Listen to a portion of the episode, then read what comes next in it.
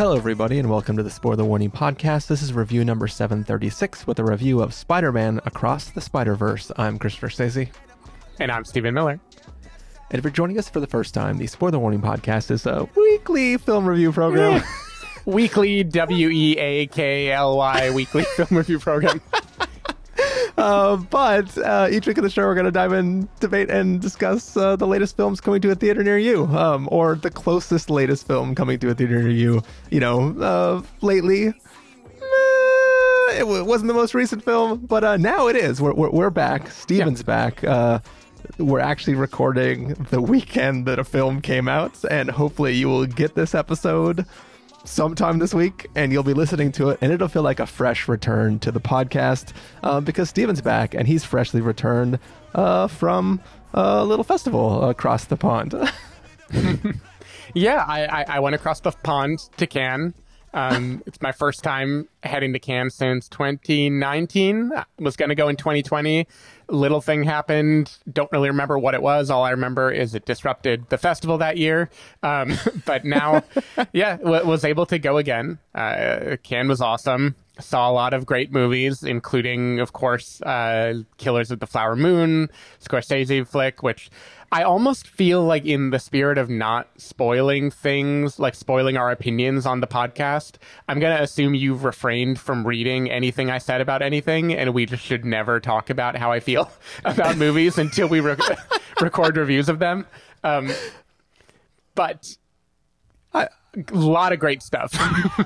um, see, there's this little company that's trying to stay in business, and one of the ways it tries to do that is to just send me emails with snip- snapshots of your Twitter timeline. So you you already know I loved Killers of the Flower Moon. Yeah, yeah. Uh, it, I, it ruled.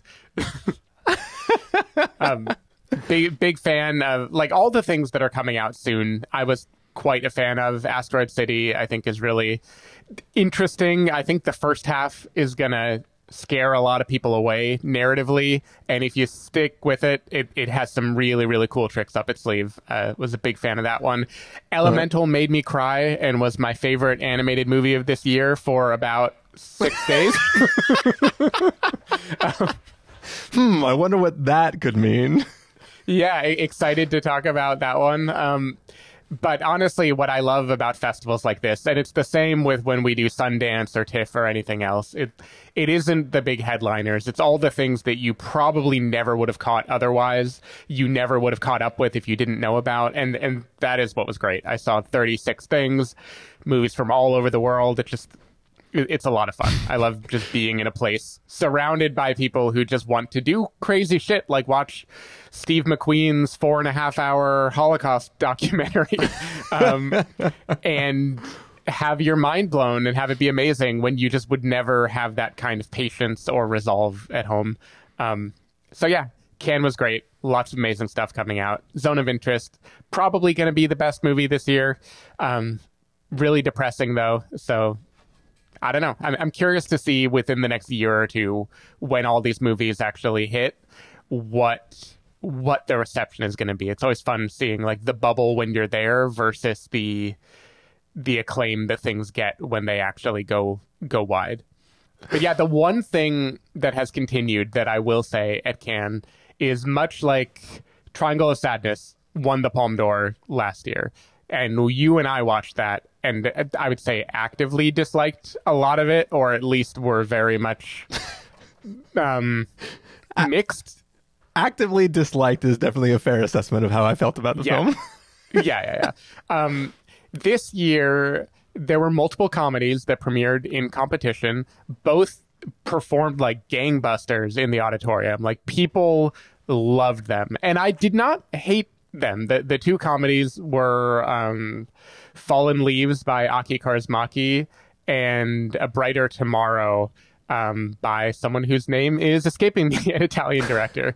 Um, both of them, people love to laugh. They love to laugh in these like depressing festivals otherwise. And you get the sense that like people are just so happy to finally have something light that they can enjoy. Um, Fallen Leaves, though, was getting the kind of acclaim that made me think it was going to win the Palme d'Or. And to me, it was just a completely fine, charming, three star, 3.5 star little thing.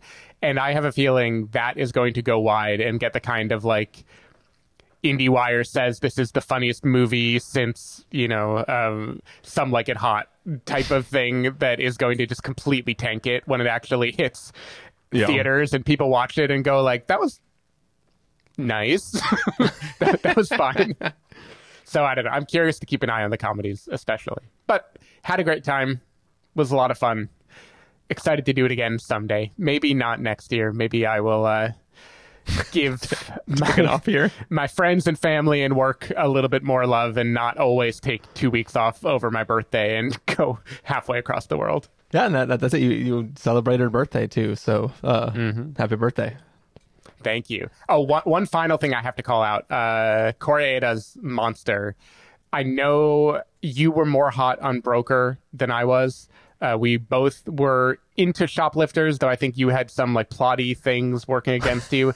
I think you are going to fucking adore Monster when it comes right. out. I think this is going to be like the home run Koreeda movie for you, um, and I'm excited. I'm excited to see when that happens. All right, great. Yeah, uh, I'm I'm excited now as well.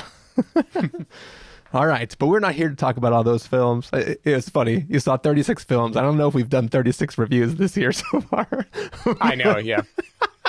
but we're getting back into it, and we're we're coming out swinging with a return to the podcast Oh, with yeah. like a pretty huge film here. Um, you know, Spider-Man Across the Spider-Verse. Stephen, what did you think of Spider-Man Into the Spider-Verse? Yeah, so I I really enjoyed Spider-Man Into the Spider-Verse. I don't think we recorded a review of it. I think I caught it late. Honestly, I might have gone to Cannes when that came out. I, I didn't check what time of year in 2018. I, I'm like, we have to have a review of that, right? I, I could be wrong. Um, I just I feel like I caught it late because I believe I was with a friend Oh. and somewhat inebriated when I watched it. that that's that's hundred percent true because I was going to get uh, I was going to bring on a ringer um, to to take your place for that episode, and uh, they did not join us for that review. Um, so yeah, we must have just not done a review, and it obviously got talked about a bit in our end of the year episodes um, because it was something that came up there. Yep. Yeah, I, I, think that is correct. I don't know. It wasn't over Cannes because it was in December that it came out that year. So I'm not sure what I was doing or why we weren't able to record together. But I know I really liked it a lot. But I I did one of those things where I like hung out with a friend, had a few drinks, went to the movie theater, loved my time, but I wasn't I wasn't watching it with like critical faculties turned up 100%. So I always had a little asterisk in my love of that movie of like I believe it is great, but I know it deserves a rewatch before I can really do it justice. Uh, and semi spoilers, uh, right before recording this, I rewatched 85% of Into the Spider Verse, and my memory was correct. Uh, it, it's great. And, and what I remembered most was the animation style, especially around action sequences. The way they're willing to play with physics, make everything into a comic book, follow a kind of tonal logic rather than a physical logic. And there's just so much creativity. And combining that with the kind of Lord and Miller house production style of jokes where things just come fast and furious and they do not care whether or not you are picking up all of them makes it just a dizzying, really fun time. Uh, so yeah, the movie holds up great.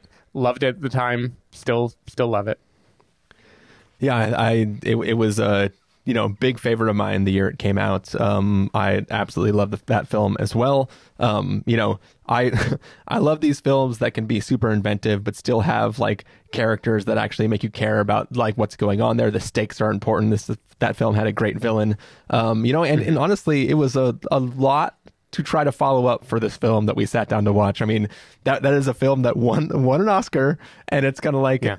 how could they possibly follow up a film that great with something um, that could even you know hold a candle uh, whether that be digital or print uh, Yep. to the film that we that we had seen and loved so much back in 2018 um, but that film is here we saw it and we're going to talk about it it may or may not be the film that unseated elemental as Stephen's favorite uh, animated film of the year for six days but should we talk about it, Stephen? Should we let the folks know what we thought of this film? Yes, let's let's dive in. All right, let's take a listen to the trailer for Spider-Man Across the Spider-Verse, and then come back and give everyone a review. My name is Miles Morales. I'm Brooklyn's one and only Spider-Man, and things are going great. Oh yeah, you were supposed to be here at five. All right, whatever. Whatever. Wow. Whatever. So, are you like a cow or a Dalmatian? I am the spot. It's not funny. Don't don't do that. Miles's grades are pretty good. A in AP Physics That's my little man. and a B in Spanish. What? Miles. Are you trying? To. Mira, eso es imposible. I gotta go. All right, bye. He's lying to you, and I think you know it. What's up, danger? Miles! Want to get out of here? Oh, Gwen? So wait a minute. There's an elite crew with all the best spider people in it? Who's the new guy? Danger. This is unbelievable. This is the lobby. Miguel O'Hara. The whole thing was his idea. What's a guy gotta do to join this spider team? You can never be part of this. Don't even get me started on Doctor Strange and the little nerd back on Earth 1999-99.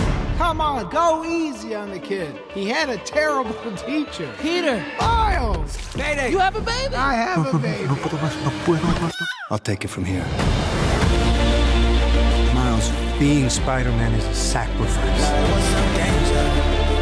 You have a choice between saving one person and saving every world.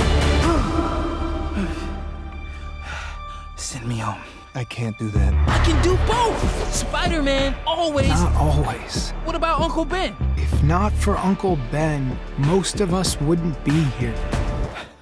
Can't stop me now! You can't run forever, kid! I can't lose one more friend. That isn't what we talked about. You knew? have no idea what you're doing! Everyone keeps telling me how my story is supposed to go. Nah, I'm gonna do my own thing. All stations, stop Spider-Man! You? you what, me?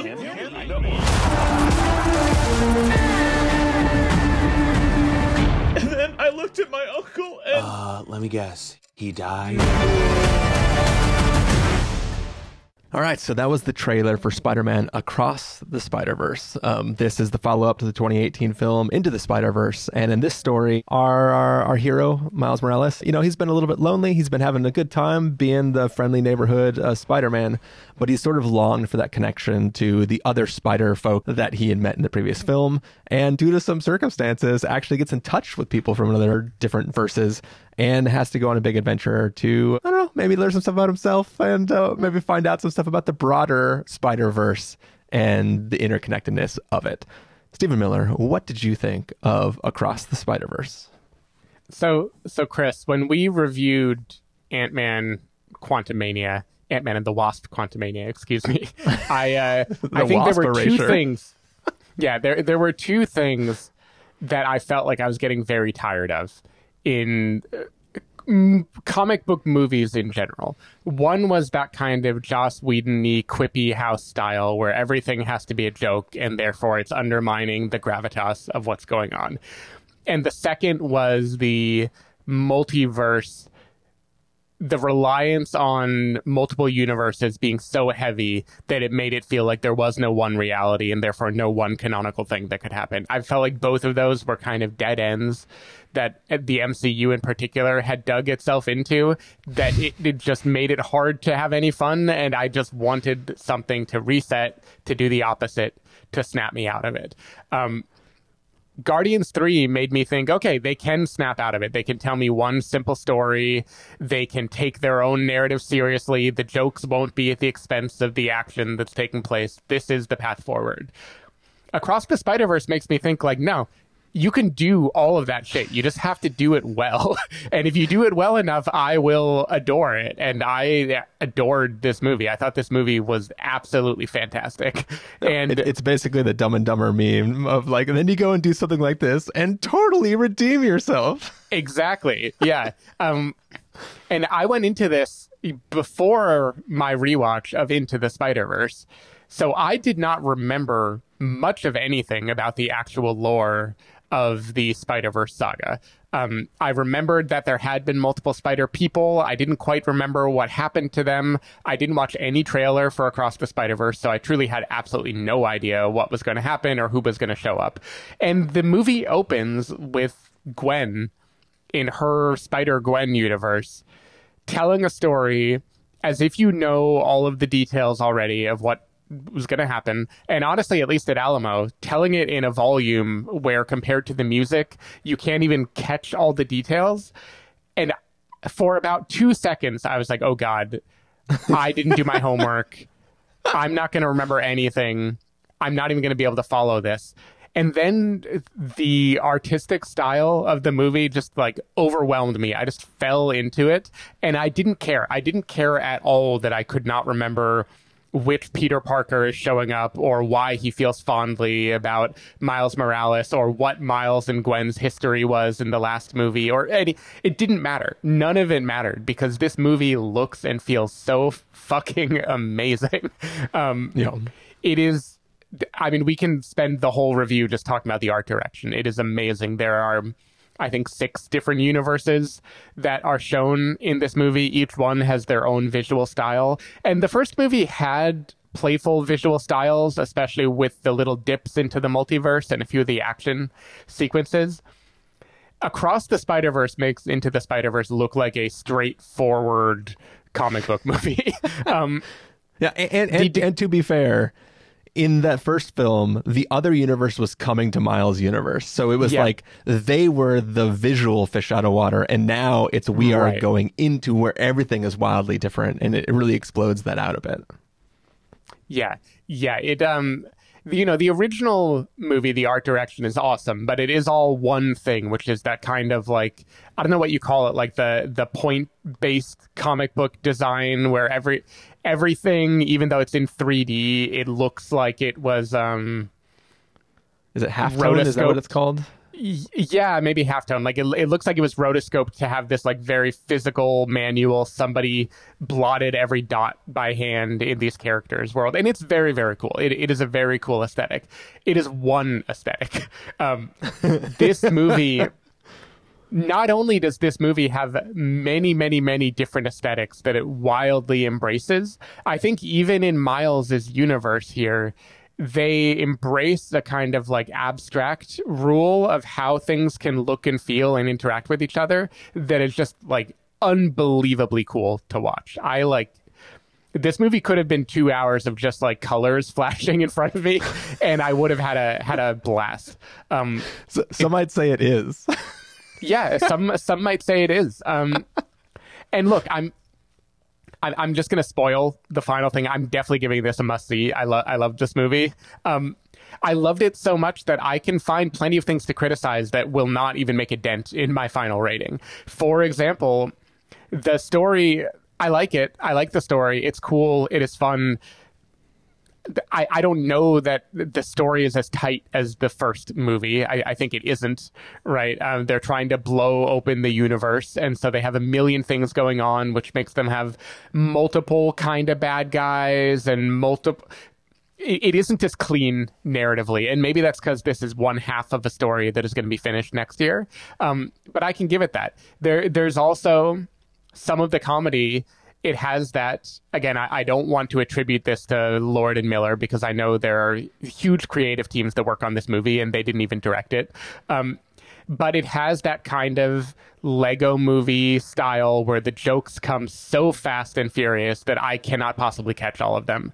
And that isn't my absolute favorite. You know the lego movie i, I loved it but it kind of stressed me out while i was watching it. And Across the Spider Verse sometimes kind of stressed me out when I, when I was watching it, just like the velocity of everything that was coming toward me. There's also some kind of weird cop related stuff that like grinds the movie to a halt that they like should be a little bit smarter than doing the way that they did.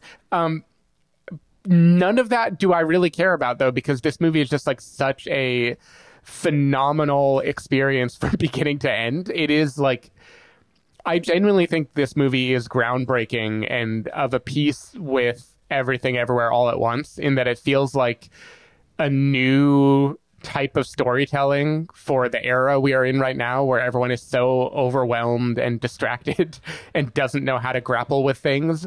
These are movies that just come at you and say, here is all the stuff at once. I'm going to trust you to grok something that you cannot possibly actually take in all at one time. And I'm just going to trust you to feel the overwhelming emotions that we are throwing at you and turn them into something meaningful and logical. And I think th- this movie just fucking rules. it it yeah. rules so hard. It, the criticisms don't even matter because it's just an A plus amazing. Um, yeah, amazing ride. Yeah, I, I, I think that this film is absolutely fantastic. You know, I, I, I said at the beginning that you know, I, I I wasn't prepared for how good this could be, just because I expected like it, it's going to be hard to do a follow up to the first film, and but they they knocked it out of the park. But not only was I not prepared for how good it could be, but I was not prepared for how like emotional this film could be. This is a film that really is is like dealing with a lot of themes like obviously there was always the themes of like you know the parents and you know this love of a parent towards a child. Um, but the way that they extrapolate that out and go to so many different characters with those same themes and really let you feel the relationship between people and the the conflict. Like you know peter parker character has all like you know spider-man character has always had to deal with how do i be a kid and also be a superhero and this bouncing of this like high school life with with doing this role that I think is supposed to do.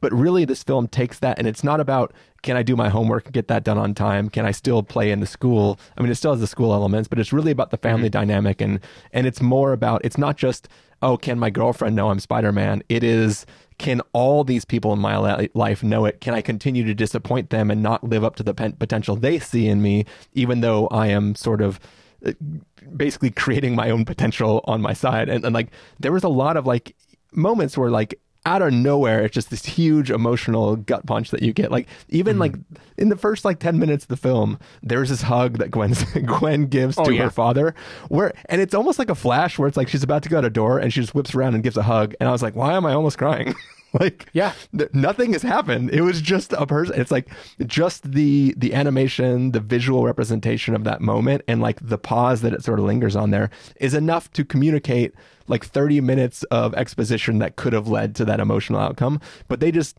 get it instantly somehow just because of what they're trying to do there um, and like that, that I was kind of floored because it's kind of throughout. Even if you, yeah. you know, you, you talked a little bit about how there's a little bit of confusion in the plot of just like so many different villains and stuff. And like even the villains have kind of the same emotional arc as the, you know the the character that we're rooting for right it's like you know exactly why somebody feels a certain way and it's kind of about can you live up to this potential yourself and be mm-hmm. this thing that you want you know the first uh you know this this film does a really really a very interesting thing that in a weaker film I would kind of complain about, um, and that is it takes one of the faults of all of the representations of Spider-Man and turns that into a strength of storytelling. Of like mm. it directly deals with the idea of the the canon and you know like the, yeah. the, joke about watching batman films it's like how many times we have to fucking see his parents get killed right this film right. you know spider-man also has that sort of thing you know people kind of I think people are more accepting of of the Spider-Man deaths that always happen in all these stories just because something about it.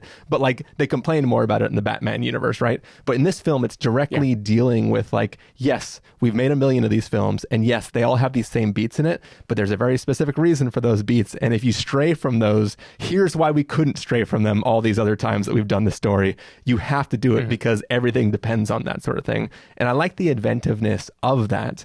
Um, it's also doing another weird thing which is kind of like the first film is is sort of about um, you know uh, you know Miles not being good enough at being Spider-Man. He's sort of accidentally thrust in this, and he has to learn to be able to be Spider-Man.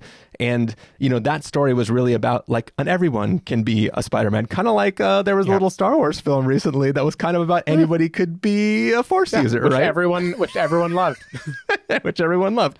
And then immediately the next film tries to rip that away and say like, no, it can't be just anyone. Like you don't belong here, or, or you know maybe Broom Boy doesn't belong here, right? Mm-hmm. and in this universe, Miles is potentially the Broom Boy, right? Like he has been given this power, he has access to it, but he's not. He's dealing with the ramifications of I just taught myself that I could do it, and now I'm finding out that maybe I didn't deserve to to have it. Maybe it was an accident that I got this power, and though I did my best with it, maybe not everybody believes that I can actually do it. And it's sort of this like really deep emotional connection to what uh, Miles is trying to be and sort of what he can be in the way the rest of the world sort of sees it. And his loneliness and his wanting to be a part of a bigger world and then maybe potentially being like partially rejected by different people from that world. Like it's all like like the stakes are just as high as they can possibly be. Plus the villain's fucking badass yeah. Like, like it's one of those things that like it starts fun and slowly ramps up and by the end you're just like holy shit this is amazing and scary and what the hell is going to happen? Um so I'll, I'll, like all the way along this ride it's been a great journey. There's a bunch of set off and pay set up and payoff things that like it, it they do that fine line of like they they hinted at it but you were so mm-hmm. invested in enjoying the film that you didn't really think about it and then you catch on like 5.7 seconds before the reveal happens yep. and you're like oh fucking of course oh my god yep. it was so it was right there on the screen and then i didn't even think about it but now that it's happening i'm like oh my god this is incredible and like there, there's constantly moments where you're like holy shit this is the greatest film I've ever seen. Um, and this is a film like I, I had completely forgot that this is a part one of a two part story. Yeah, I never knew. And, I was completely surprised when the credits came up.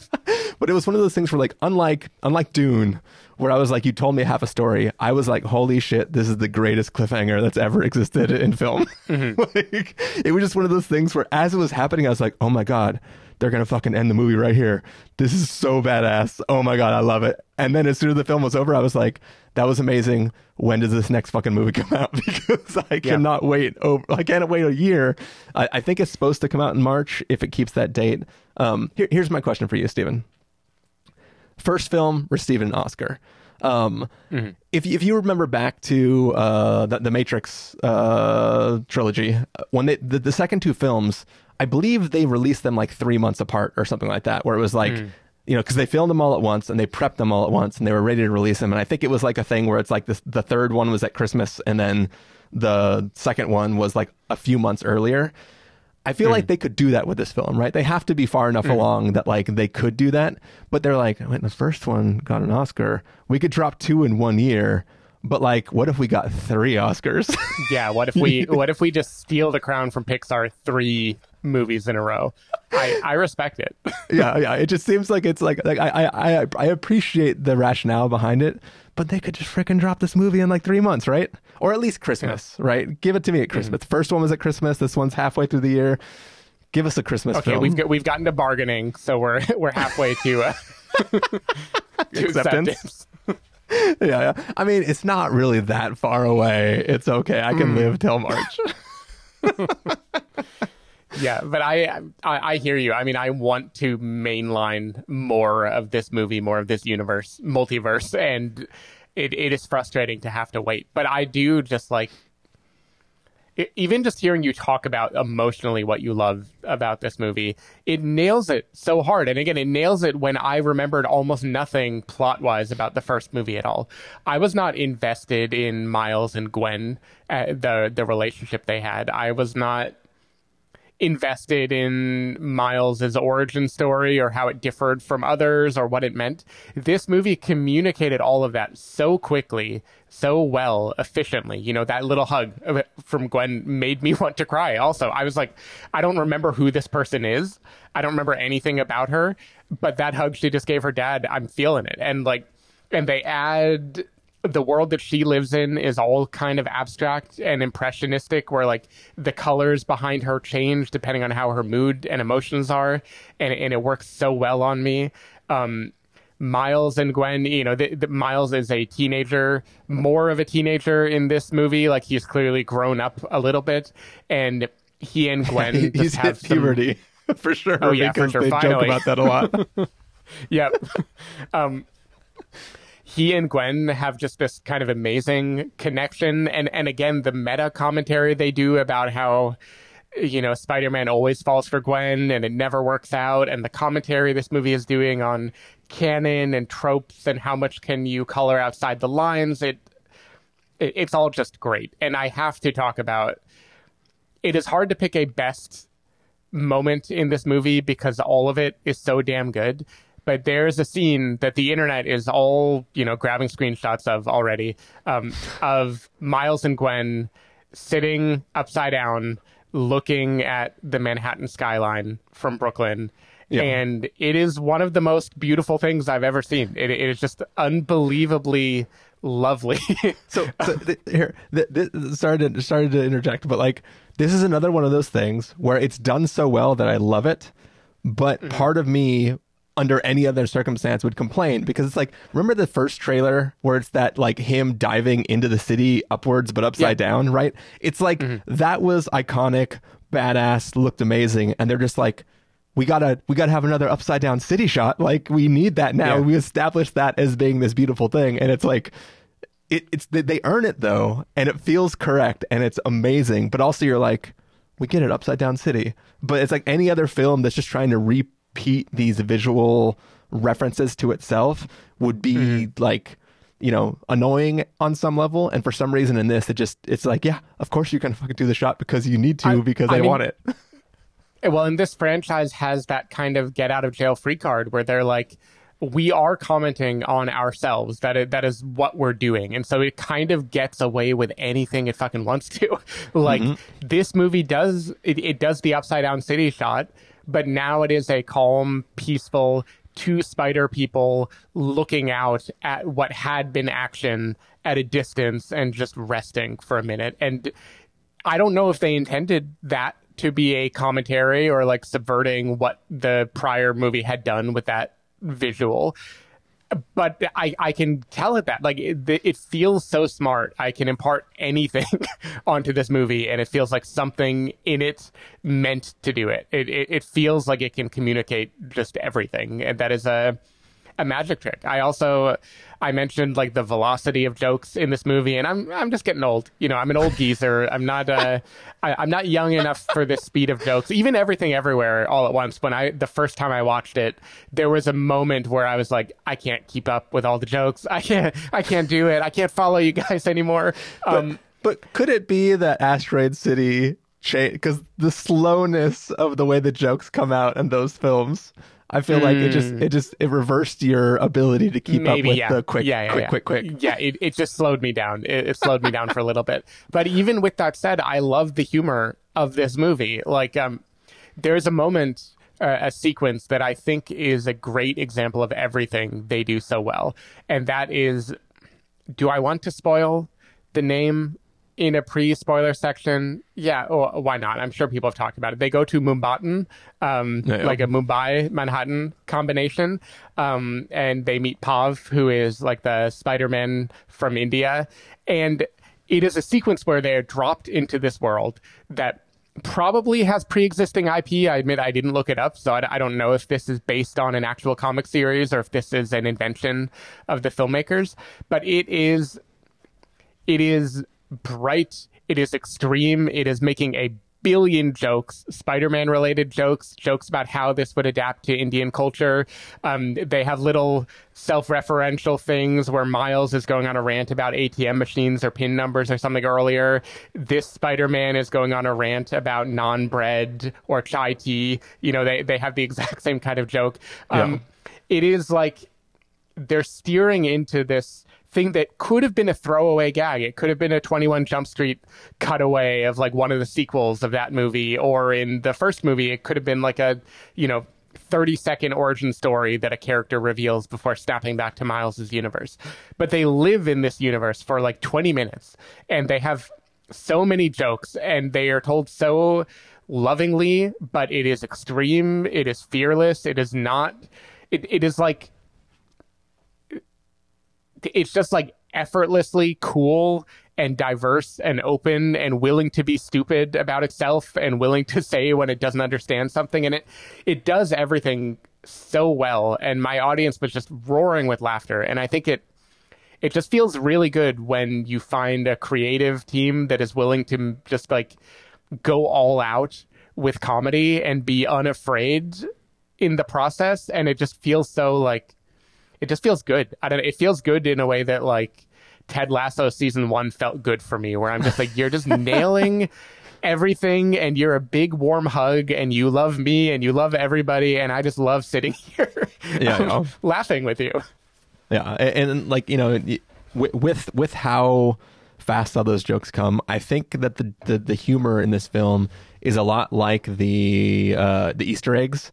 Where it's like you're not even supposed to pick up on all the jokes uh, the first time around. It's like something that's going to reward repeat viewing. And like, the, yes, there's the main jokes that you're following, but there's probably all kinds of little jokes in the background or you know titles of spiders man that uh, you didn't have enough time to read because there were like 10 on the screen at once and you were trying to follow everything like there's just so many visual gags where it felt like anybody was allowed to do whatever they wanted in the context of that. Like even some of those action scenes where there's so many people jumping around it's like did they just say like hey you're gonna get these like 45 frames Mm-hmm. you have free reign to do whatever you want with any reference you Yeah. could possibly think of and it's just gonna happen and go for it um you know it, it it feels like it just at some point it just had to be like that right just just put whatever you Yeah, I want in can't even imagine the army, the army of animators it takes Yeah.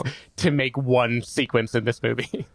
Yeah, I, I, want, I want to know what was involved and like, um, like I remember when, uh, you know, it, it used to be a thing that they did all the time. Maybe it was just because there was like more of those, uh, like Cinefex magazine or whatever it was. Uh, you know, there'd be things where they'd be like, oh yeah, Scanner Darkly came out and like it took like, you know, this long just to render all those flowers at the end of the film or do whatever. Or they'd be like, oh, this Transformer movie was, it, it was like 48 hours per frame to to render out this thing you know like that kind of stuff i want to know what's Yeah. involved and how is it is it more difficult to like render and composite all these wildly different animation styles or is it kind of like it's all pixels so it doesn't matter like i i, I want to know what's involved in it and and I have to assume works. it's more difficult because there's like no shortcuts, there's no optimizations, there's no anything that would work when you have like every character obeying their own laws. I, I assume animated in their own frame rate. Like I, I don't even know what goes into making all of this work. It, Yeah, it, yeah. it is just like it boggles the mind. Um any any more pre spoiler i assume we're going to talk spoilers for this film Yeah, I, I think I think we should go across the spoiler verse and uh, yeah, wrap wrap with the pre spoiler stuff now. cool. Um, I will say just one one uh one one spoiler gag. Uh, just before we get to spoilers, that is one of my favorite jokes of the film. Is just the DJ turning up the music. Oh yeah, when the family's starting to argue. That was good. Little things like that where it feels like background characters are like fully fledged reactions to what everybody is participating in. Like with so much stuff going on at that party, like I want to be able to just watch, like pick a character and watch them in the background and see what kind of reactions we're getting out of them. Yep. Oh yeah, I am. I am bummed that this movie isn't already available on VOD because I want to watch and rewatch it and scrub through scenes. Uh, I don't even understand how people are pulling out screenshots from this movie. I guess it's all in the trailer or something like that. Yeah, maybe. I don't know. TV spots, all sorts of like different things. Because I assume Maybe, nobody's maybe like, I have to go back to Alamo tonight. we'll see. Yeah, that is that is the one thing. I definitely didn't have time uh, to go back and see this again. Um, and also, that's the other thing too. Like I, I talked about, like I feel like it's the Oscar thing that's making them not release this film early. Um, the other thing is, you know, we've been talking recently about how like we'll we'll see something in theaters, we'll finally put out the review, and then like the next Tuesday, that is out on VOD. This this shit ain't coming to VOD anytime No, soon. no, no. They are gonna hold this in theaters as long as they possibly can, and then eventually Oh, yeah. we'll get it like minimum like the the old forty five day window probably. Yep. If we're lucky. yeah. and good for them. I, I want this to be like the dark horse of the summer that like gets more more cash than anyone thought an animated film could. I think that would be a wonderful success story. Yeah. Cool. Um, well, it's about time for spoilers, but before we can do that, for anybody who's not going to stick around, we're going to do our verdicts for this. So, Stephen Miller, if you're going to give us a must see, recommend with a caveat, waive rental pass with a caveat, must avoid. You already said it, but you need to say it officially now. What would you give this film? uh, must see. Absolutely, this this movie fucking rules. And as much as I want it on VOD so I can scrub through scenes, I think the theatrical experience is rewarding for this, and you should definitely go out and support this with your dollars ASAP. Yeah, yeah. Um, yeah, it's a must see from me as well. Um, yeah, see, that's the thing is I, I won't even be able to do the nice scrubbing through because I'm gonna get it on iTunes. mm-hmm. and Apple is not exactly friendly about allowing screenshots or any of that fun stuff. So I, I think you'll find a way. I don't know what I'm gonna do, Steven. um, but yeah, that is the non-spoiler part of our review of uh, Spider-Man Across the Spider-Verse we are going to say goodbye to everybody who's not going to stick with us for now. Steve Miller, people want to find you throughout the week. Where can they do that? Uh, people can find me at twitter.com slash sdavidmiller or sdavidmiller.com, where you can also read a big old Cannes roundup if you want to hear about the other 33 movies I saw. And people can find me at ChristopherInRealLife.com or Twitter.com slash ChristopherRL. You can find the podcast over at thespoilerwarning.com where you can get a bunch of the back episodes of the show. If you want to subscribe to the show, you can do so on Overcast, Stitcher, Apple Podcasts, or wherever podcasts are found. Um, if you want to know the episodes go live, you can follow us at twitter.com slash spoiler warning, facebook.com slash the spoiler warning, or instagram.com slash the spoiler warning. If you want to get a hold of us directly, you can send an email to fans at thespoilerwarning.com, or you can use the contact form on our site.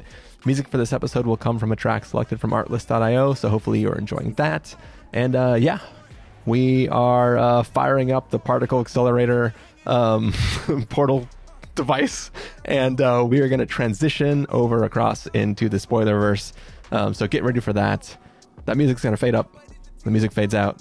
We'll be in spoilers, so watch out.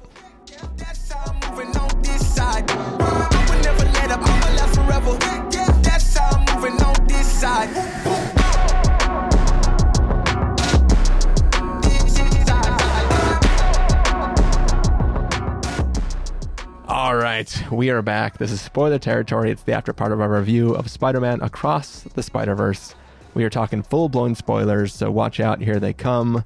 Stephen Miller, where do we want to start with this fantastic little film? I don't even know. I don't. I, I don't know how you begin to start spoiling this movie. There's so much shit happening in it. I'll, I'll go where you lead me. I, I have a feeling you have a an ordering in your head. I mean, we can start with the big, the big, big uh, one, which is like the big twist ending of this film. Um, right. If we wanted to start there and then kind of like fizzle sure. off as yeah. we go. Um, yeah. So at the at the end of this film, um, uh, Miles uh, sneaks his way back to what he thinks is his uh, his verse, his universe, um, and he goes in to see his mom, and uh, you know finds out his uncle is there, who is supposed to be dead, um, at least was dead in his universe. He starts to realize something is amiss, and then uh, he starts to fear that uh, you know something's not not what he's expecting, and he ends up encountering himself as the Prowler. Um, so this character mm. that in his universe his uncle uh, was or turned into or whatever, and instead in the universe that he gets sent back to, which is actually a universe where the spider that bit him in the first film came from, glitched into his universe from. Um, and I, I, I don't know about you, Steven, but like I love the idea of so we have the, we have this character of Miles who worried about not being able to live up to what Spider-Man is, um, and then had to gain the strength and the self-resolve, the ability to use his powers, um, has has has has tried to work on becoming the person that he thinks he's supposed to be.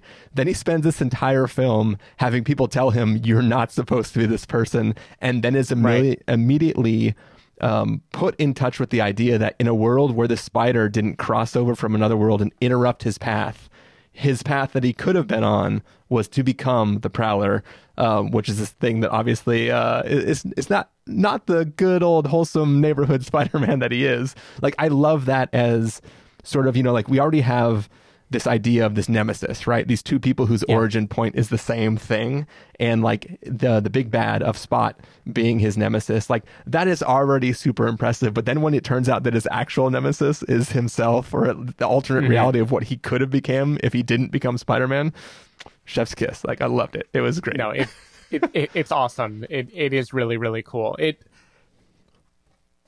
th- my only thought there, and I, and I think it's awesome. I loved it. It's one of those things, like you said, 5.6 seconds before the reveal, I was like, oh shit, I know what you're doing. um, and, and it was awesome. I can't decide.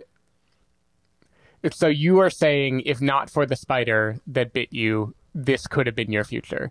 And I can't decide how close World 42, I, I, think that's the number, is to his world, or if it is that is the world without Spider Man, and therefore it's Back to the Future to the part when everything is miserable because, you know, um, some terrible thing was never averted. Yeah. I, I am not as certain how close that Miles is to this Miles in terms of like, this could be you, but for one or two different changes um, or how much is it just an awesome way to have his nemesis be himself, which I love anyway. The the only other thought I have there to just like dampen it a little bit is I think making his version of Uncle Ben, Uncle Aaron, be the Prowler in his universe is already such a fucking amazing subversion of this trope. This is just like a cherry on top. But I think yeah. they the core thing that they already did was blur the line between villain and hero and inspiring family figure and bad guy. Um, and now they're just continuing to unravel that thread in a kind of amazing way that is questioning the whole meaning of all of these canons and lores and whether we should upend them and start over. And I, I think just awesome. Yeah, yeah. No, yeah, it was great.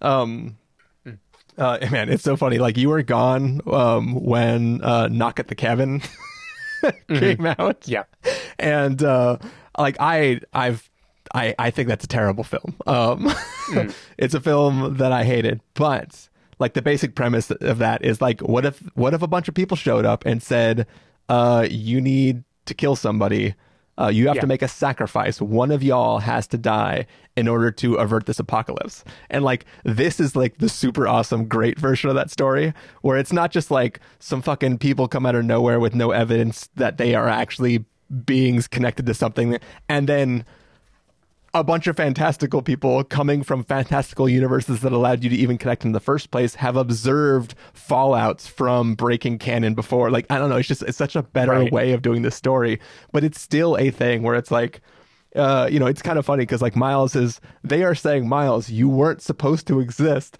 Well, if he already didn't, you know, if he already existed incorrectly out of the world, then why does he have to participate even in the canons that are there, right? Yeah, like, exactly. He, he isn't the Peter from the universe where he was. He's already fucked it up. It's already wildly thrown off.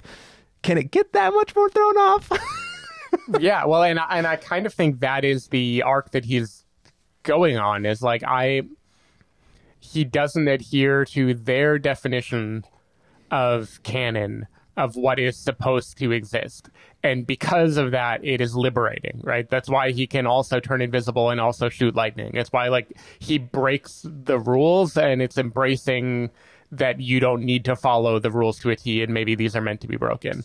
Um, an interesting thing, and this is kind of the next place we can go because we've already talked about it, is yeah, so he makes it to um, the that what do they call Spider HQ? Like the yeah, the world the world where all the spider people are are gathered together. The spider and dome. He gets the, yeah, and, and he gets that uh, that big talk of you know there are canon events. You need to respect that that this has occurred. Um, your father is going to die in two days from now, and you need to let it happen. You know, he has that. They have that whole conversation and he is told like miguel tells him you are an anomaly. You're not supposed to be here. You are the original anomaly. And the thing that i thought was interesting and i wonder if the third movie is going to dig into this or not is he's not the only anomaly. Like gwen i would argue is very much an anomaly too in a similar vein as him where it is you are traditionally a different character in peter parker's story but because of the order of how things went down, you are the spider person and in both cases the peter parker died instead because peter had to become something else and that just didn't work out. Um, And I kind of wonder if where they're headed with the third movie is Miles and Gwen embracing their anomaly status and it being a kind of commentary on what kind of superhero stories get made and just like tying it all together in a really, really interesting way. That, that was just one thing where I was like, isn't Gwen an anomaly too? Why are they not staring at her and telling her that she can't be, you know, can't be all this? Yeah, so it, it was weird too because there's a scene where you know Gwen goes back and sees her her her father, and then she finds out that her father has quit, and she reacts in a way that I couldn't tell in the moment whether it was her being glad that he quit or scared.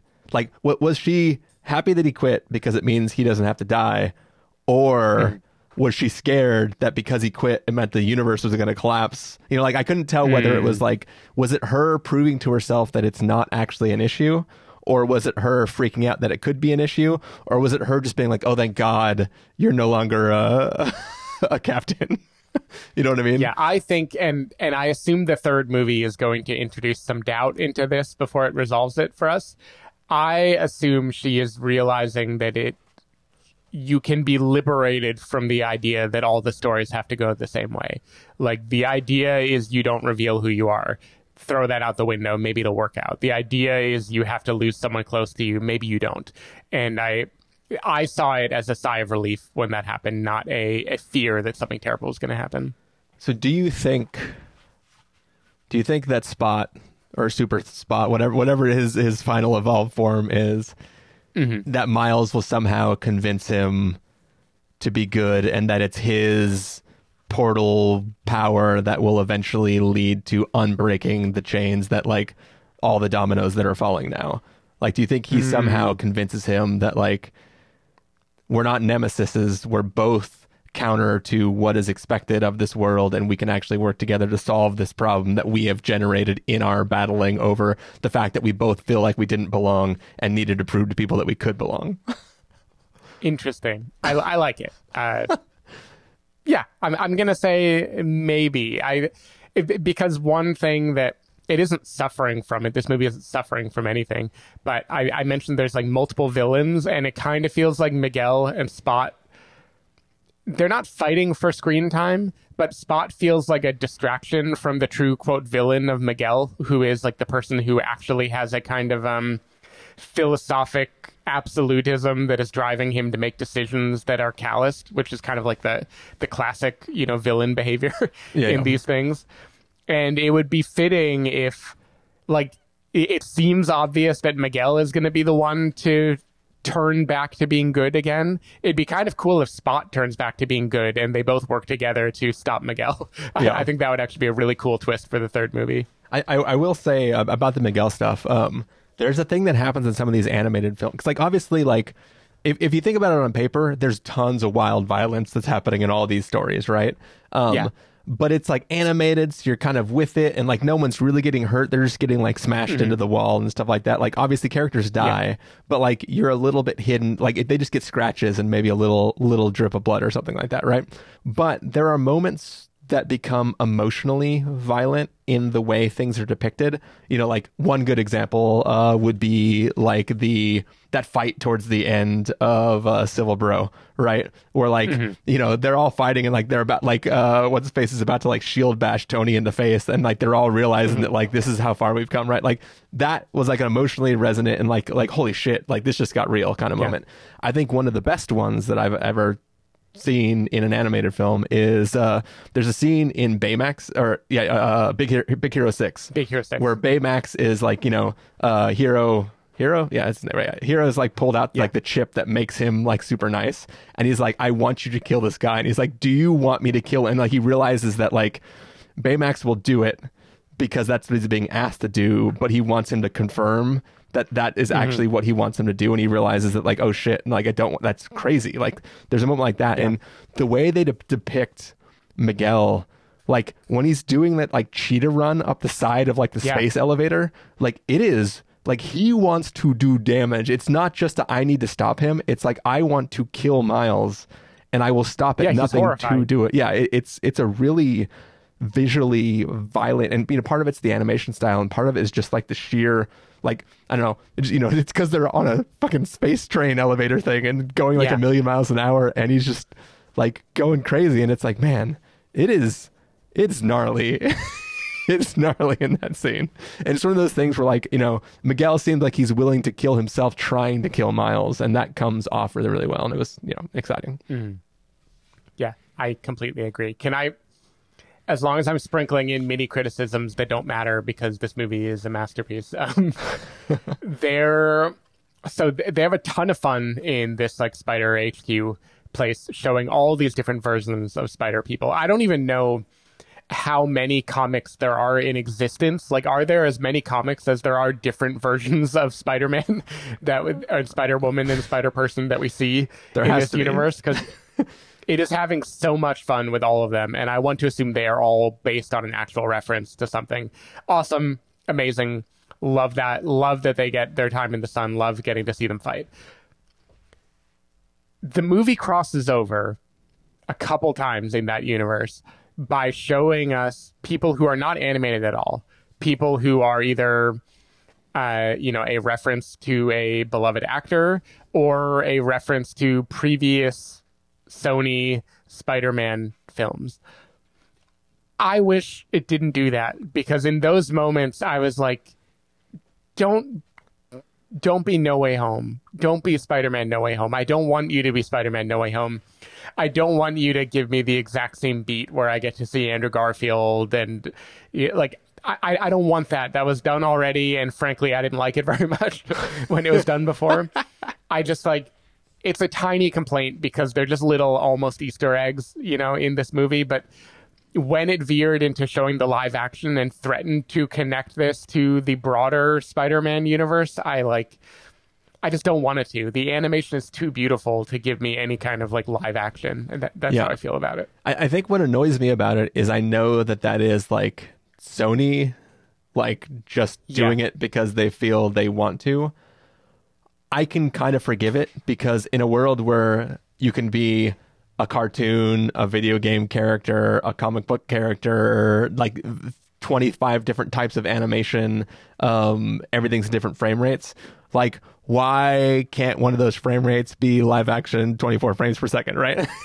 Right. you know what I mean? Like, it feels like it is still in keeping with, like, it feels gross, but it is in keeping with the visual aesthetics of the storytelling of what it is. Mm. Um, yeah. And, you know, especially when it's in reference to scenes where it's like, hey, some form of Uncle Ben has died all these times, and you get to see those times. It's kind of, it, it, it feels it, it works thematically in that moment.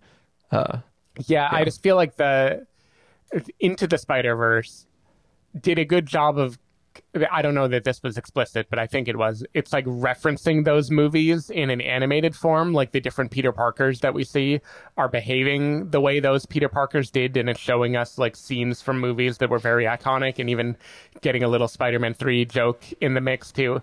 Um, that is just the way I would prefer to have this done. A, just because aesthetically mixing like live action with animation, I just feel like I'm watching like SpongeBob SquarePants or something. Like it, it just like I don't, I don't know. There's something about it that just doesn't work for me. But then also showing those universes makes total sense. I'm I'm fine with it. And I can even get on board for them being live action because, you know, they're showing every other style under the sun. Yeah. The problem is there is not only a universe that those characters exist in, there is now a multiverse those characters exist in with already canon things that have happened in that multiverse thanks to Spider-Man No Way Home. And I I want this precious, awesome, amazing franchise to not be a part of that. Yeah. Um, and I know I'm sure the studio wants it to be connected, and so they're that is probably a studio note that they just had to do. But I just like protect this thing because it's so much fucking cooler than you know 95% of Marvel movies. Yeah, yeah, sure.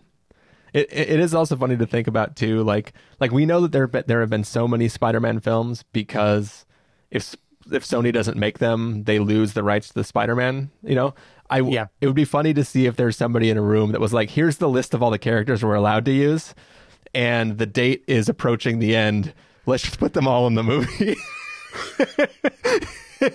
like, oh yeah, talk about their rights. This uh, this movie just annihilated anyone's claim to lapsing IP. Um, because you know it's it's not like uh you know, on the on the Disney side, like uh, you know, all those different like all those other companies are like merging together and they just own the rights to everything. So you can make a movie and just fucking throw whatever you want in there because you just hold all those rights now. Um, but on Yeah. this side, they're like, guys, this is our last chance. Do we want dinosaur Spider-Man to be in in our film? We got to do it right now.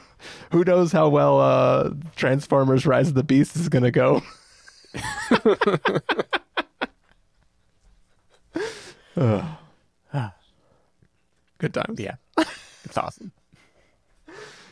Let's see. Any any last thoughts about this film, Stephen? Um, to me, because you mentioned the big, the big, big twist that Miles, his enemy, is Miles, which is good.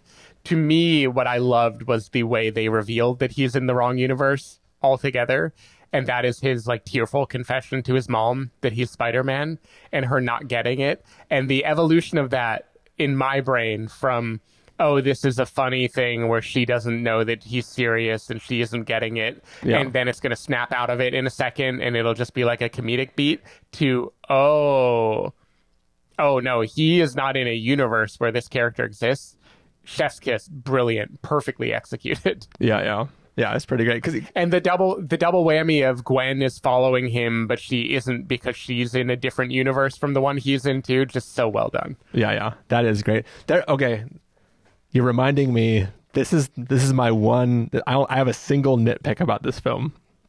Um, when Gwen is realizing that she needs to help Miles, right? There's like a there's like a montagey type scene of her just kicking the shit out of a bunch of different people, right? And Yeah. like Miles doesn't have a watch, right? doesn't have a watch. Uh, he had that band for a second until it got ripped off, and then now he's glitching out, right? There are just tons of times where she literally disarms the watch off of a character and then smashes the watch. And I'm like, why did mm-hmm. you just keep one of the watches? like Miles could have used that. You have you have the I mean, watch. when she's beating people up, she doesn't know that he is not in his universe, though, right? yeah, So she doesn't know he'd be glitching out. I- she I- doesn't know she has to save one. Yeah, I guess she. But but I mean, like if like if everybody knows where he's going because he sent himself there, like Mm-hmm. you think she would be like, hey, you know where a good place is to hide? Not in your fucking universe. Mm-mm. So I don't know. It's just it's just something to think about. Yeah, maybe she did pocket one and they just didn't show us.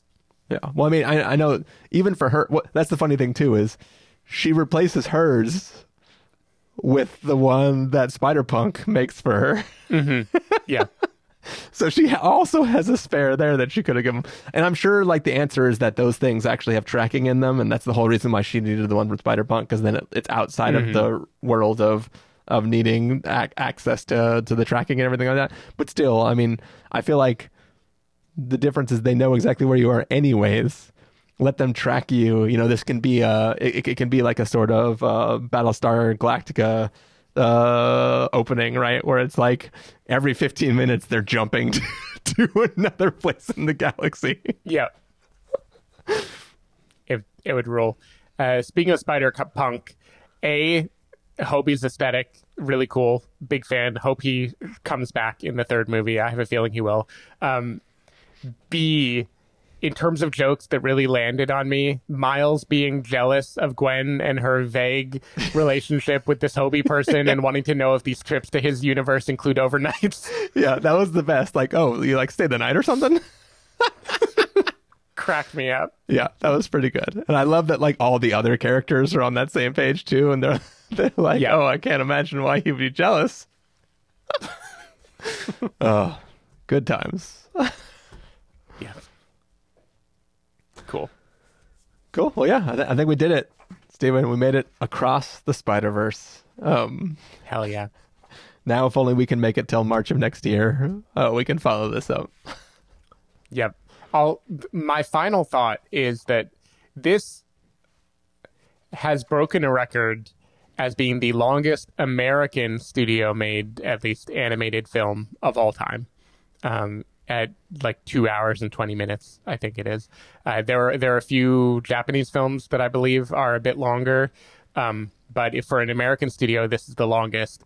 It is crazy that the longest animated movie our country has ever made is also like the most complicated in every single shot. Um, it is like th- the amount of time that it must ta- have taken to make this movie and then break length records by like a sizable amount is just fucking crazy to me. Yeah. It- it's just like maximalist on maximalist. I mean, who knows? Maybe they have like some crazy pipeline. Like, there's a lot of things where it's like you play like a 2D video game, but the game is actually a 3D game, but it's side scrolling and being rendered in 2D for Mhm. the presenting. I wonder if there's like weird things like that where like, you know, they connect up the style plugin that's like make this be like a Van Gogh. Oh, I'm sure. th- I'm sure there's a million. I, I wish I were still in academia because like SIGGRAPH this year would be crazy. Like the Yeah. amount of papers that they probably have describing how they did every little thing. Um, I mean, like Pixar would have eight papers about like like Princess Merida's hair and shrubbery in the background of Brave. Like I can't even imagine what new technologies they built for this type of movie. Yeah. It- it's got to be awesome. Yeah, and it, it does make you think about like you know we were just talking. I don't remember if it was at the beginning of the recording or before we started recording about how long it's actually been since the previous film, and it's like they're probably using zero of the pipeline from that first film. Like everything is probably Yeah. built rebuilt from scratch because the old shit was not even good enough to barely handle any one individual scene in this film. Yeah, yeah, exactly. The entire last movie is like you're making something in 8K, and then you have a like VGA um, uh, image that you have to somehow connect to it, and you're like, yeah, we're we're just gonna remake it. It's gonna be faster. Yeah, yeah. Or it's like finishing up, uh, you know, Toy Story three, and then going back and like putting on Toy Story one, and be like, Jesus Christ, what am I looking yeah. at? Oh God. that, that's my dream is one day they'll be able to just like save the camera positions and animations and just like swap the model out like as long as all the articulation is the same like some way where they can just like hey when when we eventually make a third fourth fifth film we'll just re-render with all new textures that first shit like i know it's not as simple as that but like i would it would be Hmm. great to be able to watch them as one cohesive visual experience Yeah, it would, and I believe it is possible, and I bet it will happen. I think you've just called the future. Sweet. All right. Well, I think uh, I think we did it. So uh, thank you everybody for listening, and uh, we will see you next time. Bye. Bye.